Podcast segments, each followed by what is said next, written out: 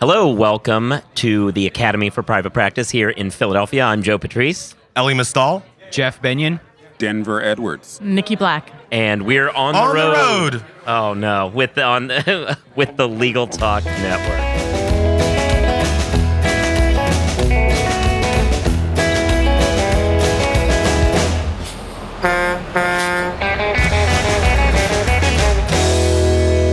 So yeah, we're back. We're here in the Hotel Monaco in Philadelphia, just across the street from Independence Hall. They have It- a bell.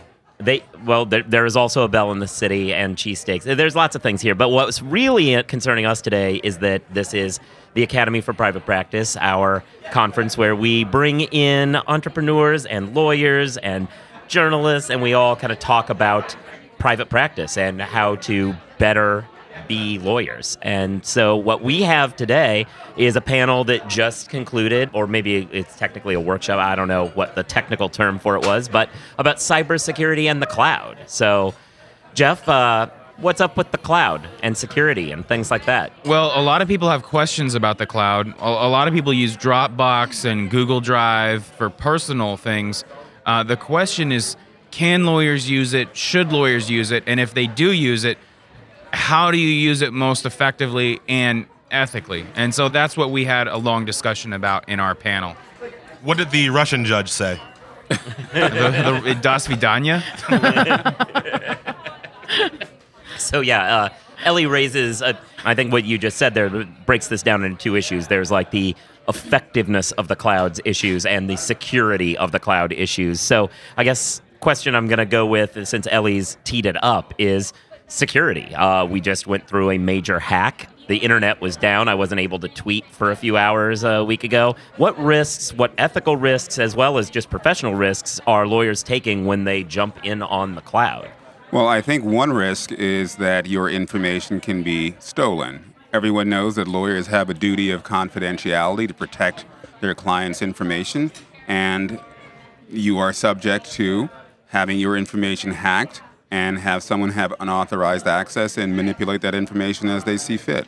That could create a significant problem for lawyers.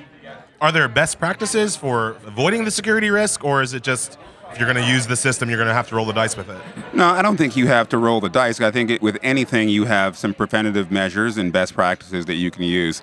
You know, in other areas, they talk about defense in depth and so forth. So they're talking antivirus, firewalls, preventing malware, uh, encryption of data, and things like that. Um, so there are things that you can do to sort of make sure your perimeter defenses are taken care of.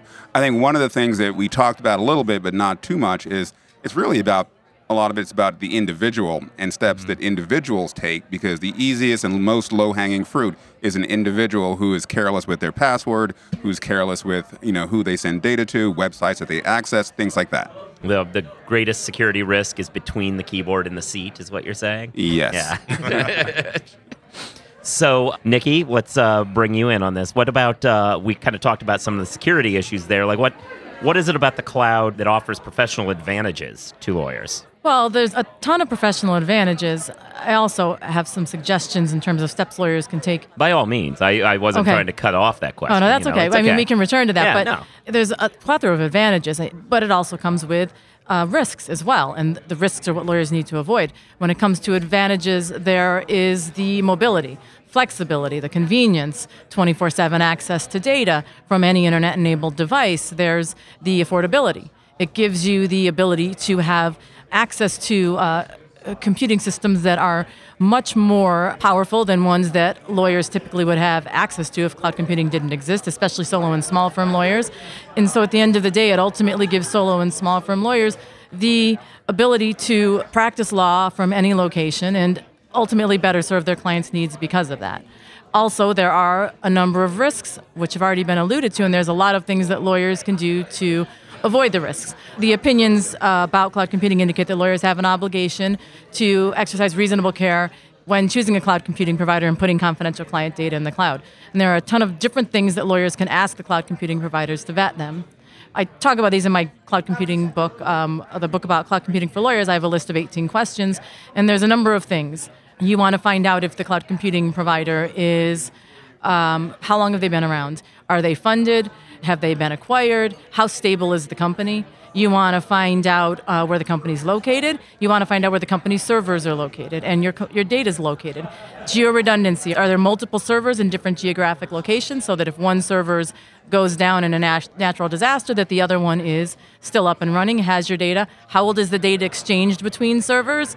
Is it two hours old or is it 10 minutes old? Is the data exchange every 10 minutes or every hour? You want to find out which employees have access to information, how much information. You want to find out.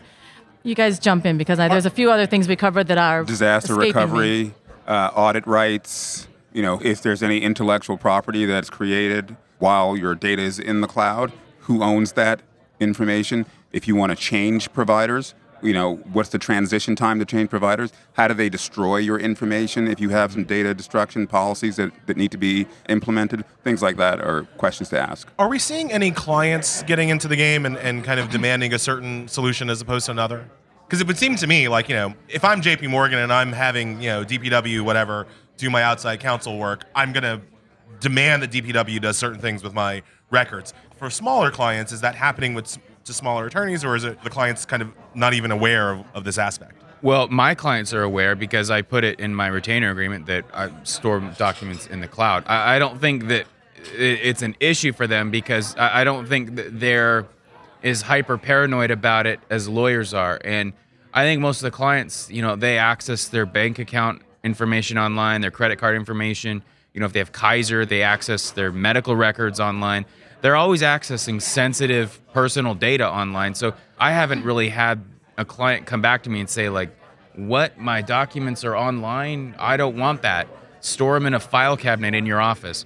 That hasn't been an issue for me. I, I don't know if that's unique or silly clients. Well, Yeah. so I think that you know it depends on the client and what kind of clients you ultimately want to get. So I'm always thinking not about the client today, but the client tomorrow. Right. And so depending on you know which industry you're in, I happen to do financial services and some some healthcare.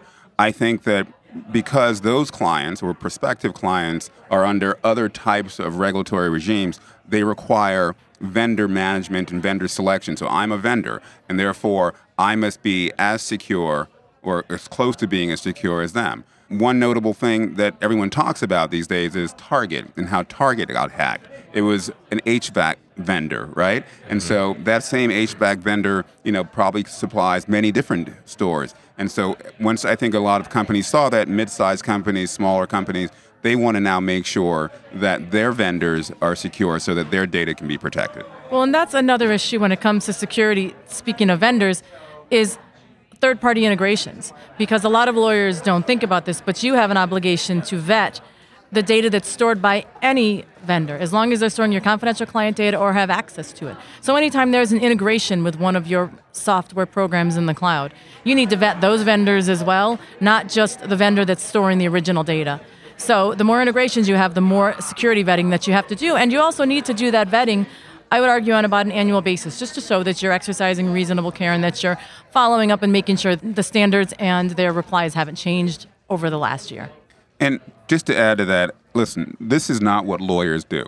You know, we don't know about patches, we don't know about, you know, selecting the right IT security system and so forth. I think this is where you know, there's a growth opportunity for, for other industries to actually come in and consult with lawyers. So basically, as a lawyer, I just want to make sure that it works, right? I just want to make sure that my IT system is secure and that I'm taking best practices and I want one stop shopping. So perhaps what lawyers should consider doing is retaining a consultant who will go and do the detail work behind this and report to me about, you know, what he or she has found. Definitely. I mean, if you're no, no matter what you do, I mean, let's say you're a family law attorney and someone comes to you with a tax law question or a patent law question. I mean, you're you're not going to answer that. I mean, you, you shouldn't answer that. You should refer that out or you should consult with someone else about it. So if you're an attorney and you don't understand, you know, the algorithms and whatnot and the security patch vocab that Dropbox uses or Box or any of those other platforms, you should definitely ha- look into having someone else consult with you on selecting a platform and running through these questions. And in fact, I would say that the ethical rules actually require you to do that because they know that lawyers we don't do math. we, we don't do I was a lot told of other was no things. math. Uh, right. And so, you know, taking reasonable care to make sure that, you know, when you're selecting a vendor, that might mean hiring someone who is capable and competent in space and can provide you with the level of detail that you need. Can we go back to some of the advantages for doing this? Because I'm hearing this and I'm thinking, I'm just an old country lawyer, and that's why I keep my files in a box, a real box. You know, like it seems like a high mountain to climb. Talk more about like why people should be climbing it. Well, um, a couple of things. I mean, let's talk about convenience. Okay, I, I mean, you shouldn't always do what's the most convenient. You should do what's the best for your practice and for your clients. But let's talk about convenience. I mean, I have 24/7 access to my files wherever I want. I mean, right now I'm in Philadelphia. Uh, It's a Friday, uh, so it's a work day for me, and I'm getting work emails right now, and people are asking me, "Can you check on this? Can you check on that?" And yes, I can. I'm not at my office in San Diego, but I have access to that stuff. If I get some emergency email on a Saturday and someone asks me, I need this file right away, I have access to it. I don't need to drive to my office and go get it and scan it and email it. I have access to it. So, one of the advantages is convenience. I think another advantage is security.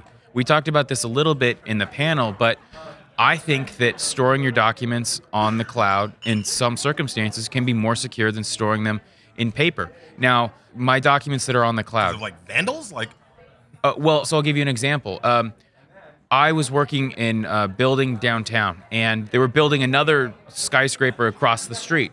There's about a hundred feet between these two buildings across the street. They're building this building, and a piece of wood flies across the street and smashed into one of the windows. It flew a hundred feet in the air uh, horizontally and, and flew into our building. And someone comes into their office and their glass wall that separates their office from the street is open and documents are flying out. And they, they don't know what has been on the street how long it's been there.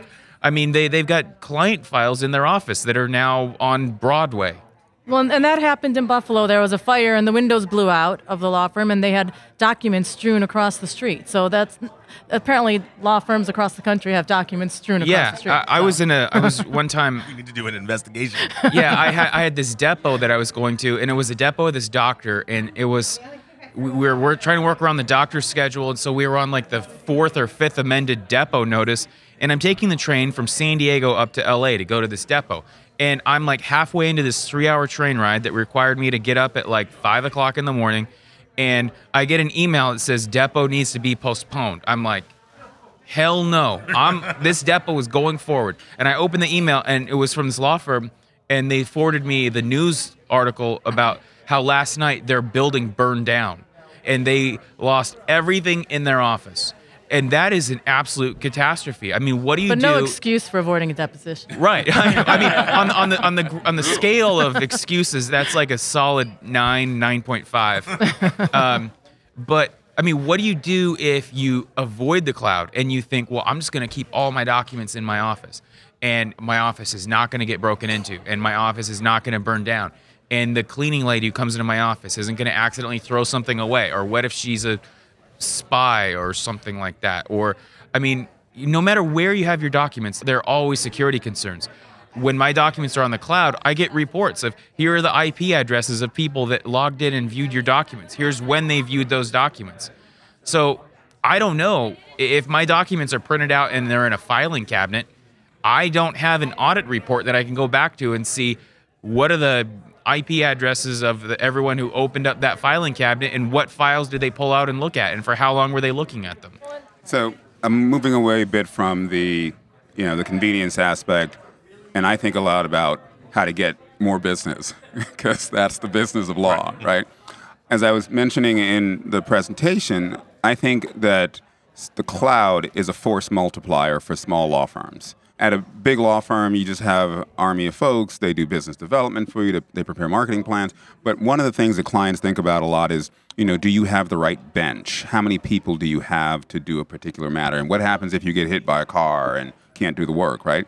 So I think that the cloud, because it creates convenience for people, allows you to be able to partner with different people in different geographies to work on a matter. So you could be a kick-ass, you know, uh-huh. IP lawyer with an opportunity to get onto a really big case. Let's say you're a minority women owned firm, right? And you wanted to get on this really big case for Microsoft and you're the person that's right for the job, but it's only you and your partner. Well, perhaps, you know, you can hire contract attorneys. You can hire people with certain skill set that you can bring to bear on this matter and show Microsoft or whomever or Google that you can compete for a matter that a mid-sized firm could compete for. So there is a business reason why you'd want to be on the cloud as opposed to you know just being someone who has their documents in boxes and file cabinets. Well, and let me just three on the ground examples of the benefits cloud computing can provide, especially to solo and small firm attorneys.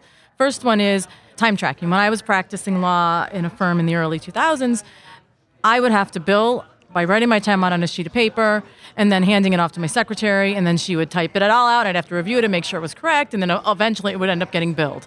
And when you have cloud computing, and um, I'm going to be talking about practice management platforms because of the features that can be so practical and built into them. Most of the law practice management platforms um, have iPad apps or iPhone apps. You can take your phone to court. You can be sitting in court appearing, waiting for your case to be called in one matter. You can be reading emails in another case, and you can enter your billable time from the app for those two. And then you go out in the hallway, you run into opposing counsel for another case. When you leave the courtroom, you can enter the billable time for that. So you don't lose track of your time. It's automatically billed associated with the case, and it appears on the invoice automatically when you go to print that invoice out. So that's one example. Another example is when you are appearing in court and opposing counsel says, I never received that, or the court says, that hasn't been filed with the court, you can pull out your iPad, pull out the time stamped copy, and show it to them. And right there, you have proof that this document that you've accessed through the cloud disputes exactly what had just been said politely to the court and it can be a you know fu to opposing counsel depending on how you want to go about it. And then um, the other option is with online payments. Lawyers want to get paid.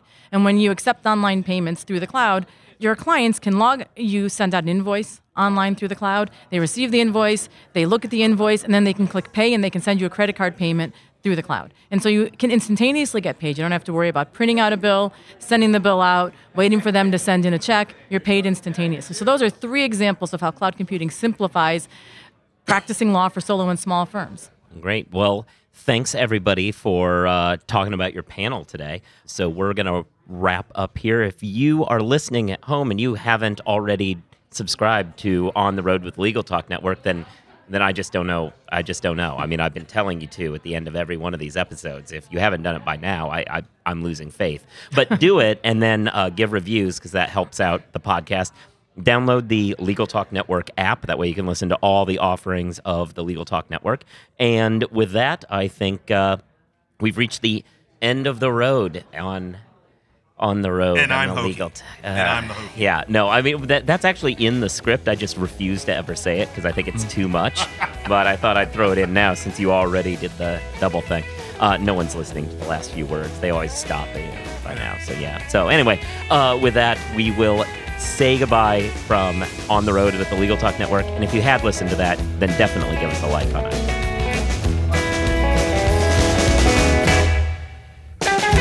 If you'd like more information about what you've heard today, please visit LegalTalkNetwork.com.